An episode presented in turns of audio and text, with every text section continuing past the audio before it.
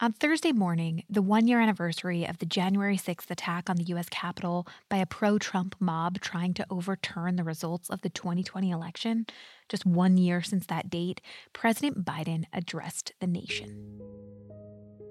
President had not just lost an election, he tried to prevent the peaceful transfer of power as a violent mob breached the Capitol. But they failed. They failed. And on this day of remembrance, we must make sure that such attack never, never happens again. But exactly how much is the Biden administration doing to ensure that it never does? Democrats have criticized Biden's Justice Department, led by Attorney General Merrick Garland, for not going far enough to hold those responsible for the Capitol attacks accountable. Biden, meanwhile, in his speech Thursday, directly attacked former President Trump for his role in the events of that day. The former President of the United States of America has created and spread a web of lies about the 2020 election. He's done so because he values power over principle, because he sees his own interest as more important than his country's interest, than America's interest and because his bruised ego matters more to him than our democracy or our Constitution. So, where do things stand a year later? How much has Biden's administration done to understand what led to the attacks and to prevent a major threat to our democracy from happening again? This is Can He Do That, a podcast about the powers and limitations of American government in a time of deep division. I'm Allison Michaels.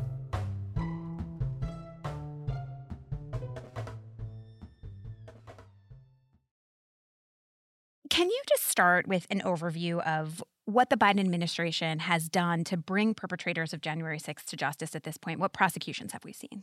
So we've seen more than 700 people arrested. They are still pursuing at least 250. That number will rise to. Devlin Barrett is a national security reporter for The Post whose work focuses on the Justice Department and law enforcement. So you've seen what amounts to the largest criminal investigation in the FBI's history in terms of the number of defendants and suspects. Are we seeing serious sentences for these people? Does it vary based on the judges issuing these sentences? So we are seeing a lot of in the early days of pleas. You know, there's been more than I think 200 pleas at this point, and a lot of them, frankly, are to misdemeanors. There has always been an issue of what investigators call the low-hanging fruit of January 6th, which is people who stormed into the building, who didn't personally engage in violent acts against police officers or others, but who did break the law by storming into the building and being part of the riot. And so you're seeing in the early days of the pleas a lot of uh, misdemeanor pleas and a lot of short sentences. Merrick Garland, the Attorney General, in his speech tried to caution people that you know that's kind of what the early stages of prosecutions look like. In the first months of the investigation, approximately 145 defendants pled guilty to misdemeanors, mostly defendants who did not cause injury or damage.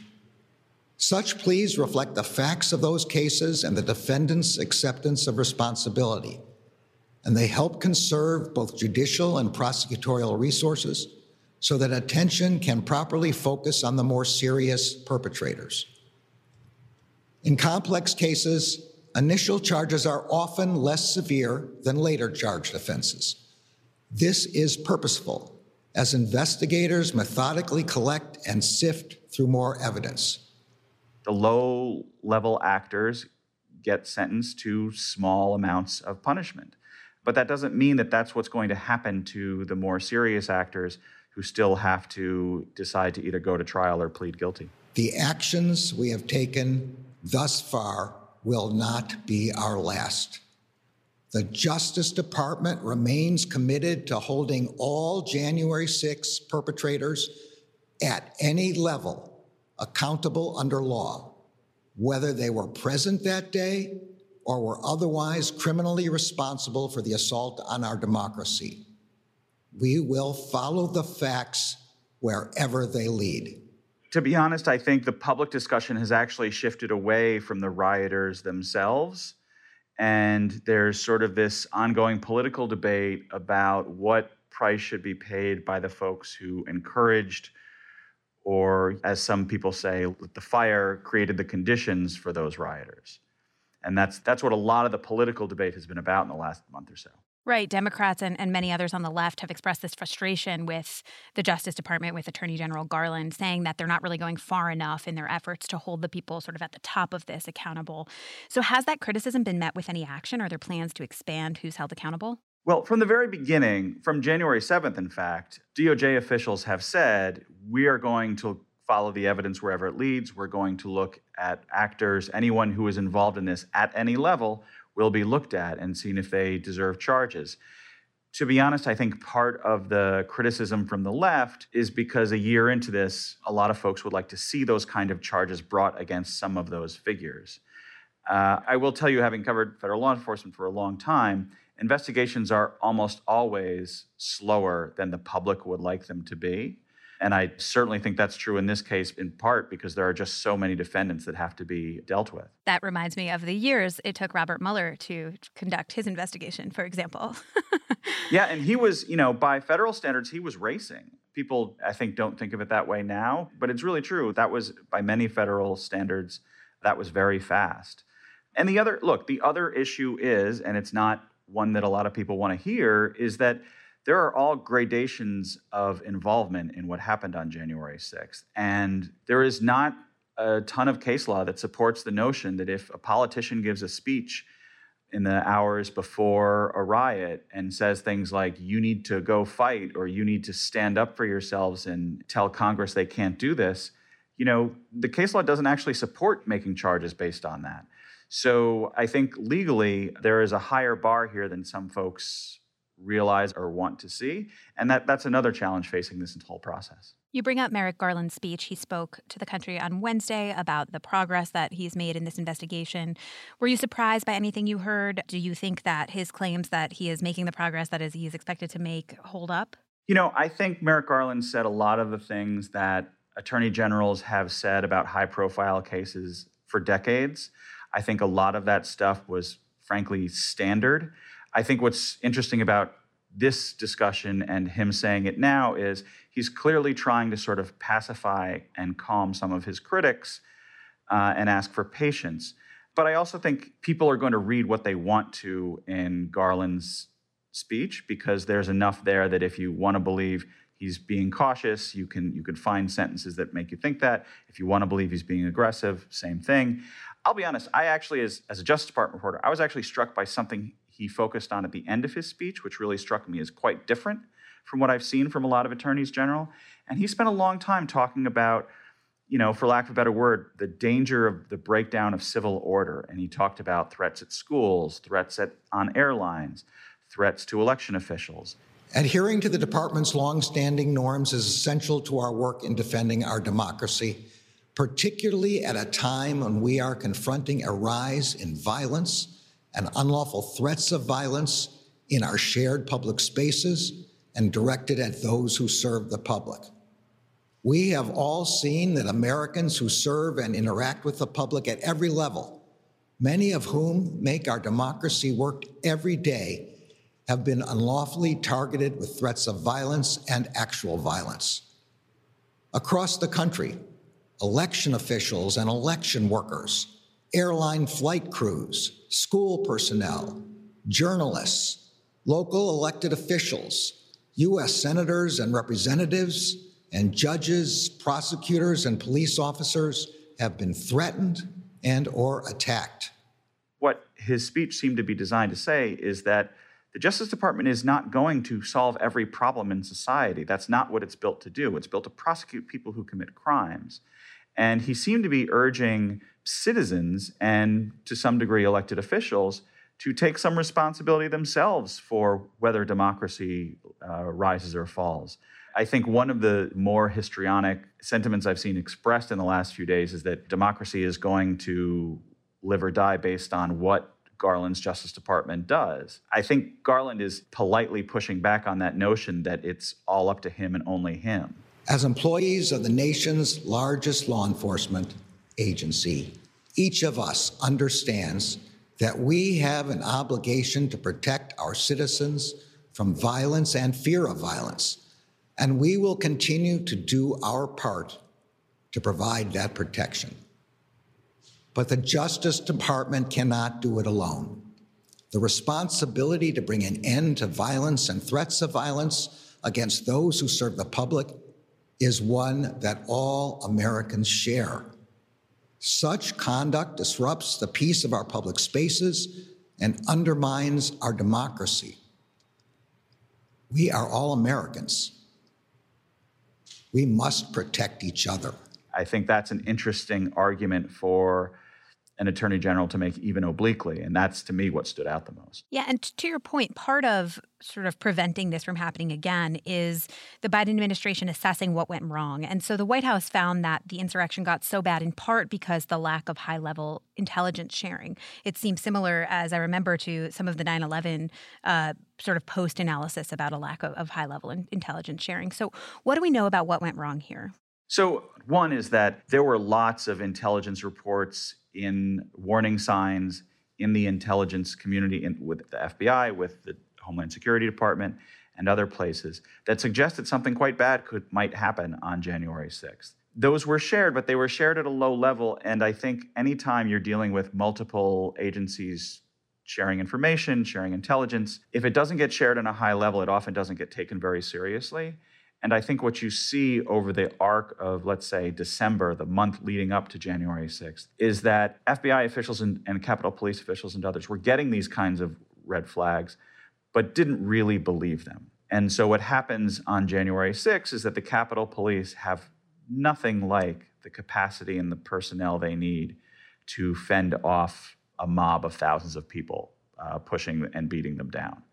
And I think those are the two main areas of failure. And what was described to us and what we reported is that the Biden administration, senior officials believe that there was basically a lack of high level information sharing and a failure to anticipate how badly that day could go. And those two things seem to be their main takeaways from it.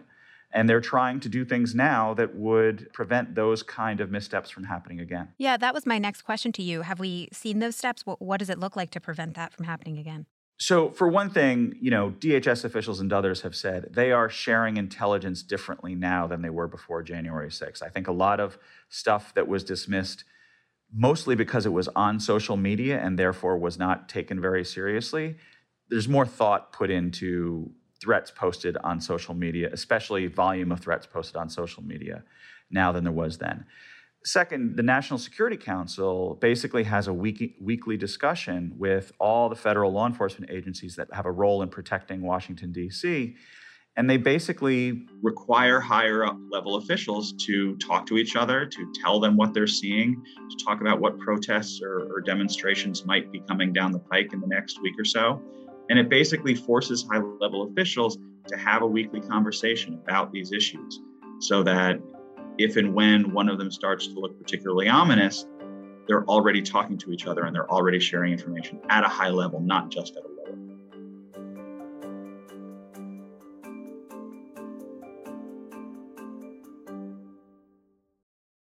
In laws, love them or hate them, you're pretty much stuck with them. And when you're a ruler in the Middle Ages, that can be a serious problem. It might even land you dead. I'm Dan Jones, and on season 4 of This Is History, I'm telling the story of England's weirdest king, Henry III. He's in way over his head, and he's surrounded by bloodthirsty relatives with their eyes on his throne. To listen, search This Is History and follow wherever you get your podcasts. You mentioned some of the efforts to combat misinformation and disinformation on social media a lot of it seems to me what we've seen since since that day has been actions taken by private companies to you know for example remove donald trump from twitter remove marjorie taylor greene from twitter um, individual companies sort of deciding where to draw the line. And i'm curious if we've seen the same kind of action or, or that high level action from the biden administration at this point or any other efforts to combat misinformation and disinformation. Well i, I think that is a hard nut to crack for both the government and the companies themselves. And I think Biden personally has been critical of, for example, Facebook at times. And the companies have said they are going to be more aggressive to combat misinformation. Uh, you know, I think there's a lot of data out there that suggests that negative interactions and outrage actually create more interactions on social media. And so misinformation seems to fly around the world in a way that facts often don't. So I think that's hard to do. And it's not clear to me that there's a lot of will or even a way to do that particularly well yet. So, we've talked a lot about the Justice Department. I want to just quickly talk about what's happening in Congress. The House Select Committee is investigating January 6th. Can you talk about where that investigation stands and how it relates to the work of the Justice Department? It's a very interesting dance going on between the committee and the Justice Department because some folks on the committee have really sort of pushed out the notion that they may be making a number of criminal referrals to the Justice Department.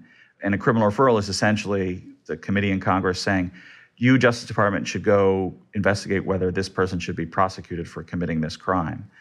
Again, I, I think that speaks to a level of frustration on the left that political figures close or involved in either the rally or the riot have not been charged with crimes related to that yet. But I'll be honest, I think I have a little bit of old reporter skepticism that the committee is going to open doors for criminal prosecutions that the DOJ can't open themselves. I do think what's really important about the committee is, you know, after 9 11, there was a bipartisan commission that really tried to create a common understanding of the facts that led up to 9 11. I do think where the committee can and is going to try to be extremely valuable is to lay out as clear a telling of what happened as possible, even in the highly partisan atmosphere that is Washington, D.C., and that is Congress that would itself would be, a, I think, a very valuable exercise for some part of government to do. And how much does that sort of laying out of the timeline?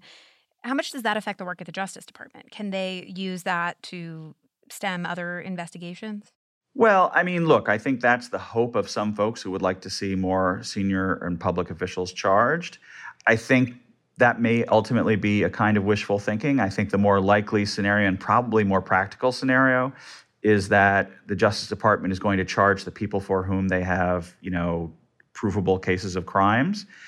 And the committee may end up describing a lot of behavior that doesn't rise to the level of crimes, but is still either bad or important for history to record. You know, one of the things I think that sometimes gets lost in political discussions of criminal investigations is that not everything that's bad is a crime. And there has to be a way for the system, particularly in a political system, to deal with bad behavior that doesn't rise to the level of a chargeable crime. You've just summarized the thesis of this podcast. Great. That's it right there. Great. I, I, mean, look, I think I think that part is super important, and I'll give you one sort of nerdy example. There's a lot of debate about, you know, who was part of the coup, right? That's a big part of the discussion, and that's a really important question for the Justice Department to answer and for the committee to answer. But what people mean by the coup isn't necessarily the same thing. Some people mean the riot, the physical, violent attack on Congress. Some people include the coup to also mean trying to get Republicans to vote to not certify the results. That is a very different thing. I think the committee might end up having a lot to say on that subject. But I think trying to argue that a vote on the floor of Congress is a criminal act, I think is going to be a big, big lift. And I'm not sure that DOJ wants to do that or can do that or will do that. But it would be good, I think, for some part of the government to explore the notion of what does it mean if dozens of lawmakers vote on the floor of the House to just toss out election results? Again, that sounds pretty bad. Is it a crime? I think that's a very different question. And same goes for the people who were close to the president, to President Trump and, and President Trump himself, right? Trying to assess where this line between a potential crime or not exists. And on that note, is there precedent for a criminal referral against a president or a former president in this case? Boy, not that I'm aware of. And, you know, there's a lot of lawyers in DC, and I've seen a lot of them offer different theories as to how you could charge him, depending on what the facts are, how it's impossible to charge him, no matter what the facts are. I think one of the things I think about as a Justice Department reporter is just has there ever been a case like that? Because that's how a lot of decisions get made at the Justice Department. And I can't find or think of a case like that. And I think, frankly, if there was a case like that, all the lawyers who would like to see it happen would have found it and trumpeted from the skies at this point. The other thing to keep in mind in all this process is Merrick Garland is a former appeals court judge. Appeals court judges are pretty cautious by nature And I think he definitely has that mindset generally in life and as the attorney general. So I would be surprised if Merrick Garland decides to make some really novel and hugely consequential interpretations of law that have never been seen before. That would be a big lift for him, and that would, I think, cut against some of his instincts. Doesn't mean it can't happen, because obviously a lot of this is what people sometimes call uncharted territory. Or unprecedented times. yes. So we've talked about what the Justice Department has done so far, what Biden has done, what Congress has done. So, my question to you is taking all of this together a year out, are we where you would expect us to be in holding people accountable for the events of that day? So, I think we roughly are. I think there are a few things about where we are that surprise me uh, in terms of the investigation. And that's one of the things, as a reporter, I find a little strange about the conversation about why aren't people around Trump, more people around Trump being charged is, you know, the leader of the Oath Keepers, Stewart Rhodes, was on the steps outside the Capitol building before and after the riot. He was talking to people who have been charged criminally, and he has not been charged with anything. Those are the kind of decisions that I thought we would probably have by now, and we seem to not have those decisions being made. And that's what I'm very curious about because how you decide to ultimately charge the Oath Keepers as a group and as individuals, I think, will say a great deal about how high up you, you know, think this goes or doesn't go. You can't obey the law only when it's convenient. You can't be patriotic when you embrace and enable lies. Those who stormed this Capitol, and those who instigated and incited and those who called on them to do so held a dagger at the throat of America and American democracy. Thanks so much for listening to another episode of Can He Do That? Can He Do That is a team effort here at The Post. It's produced by Charla Freeland and Arjun Singh, with logo art from Greg Manifold and theme music by Ted Muldoon.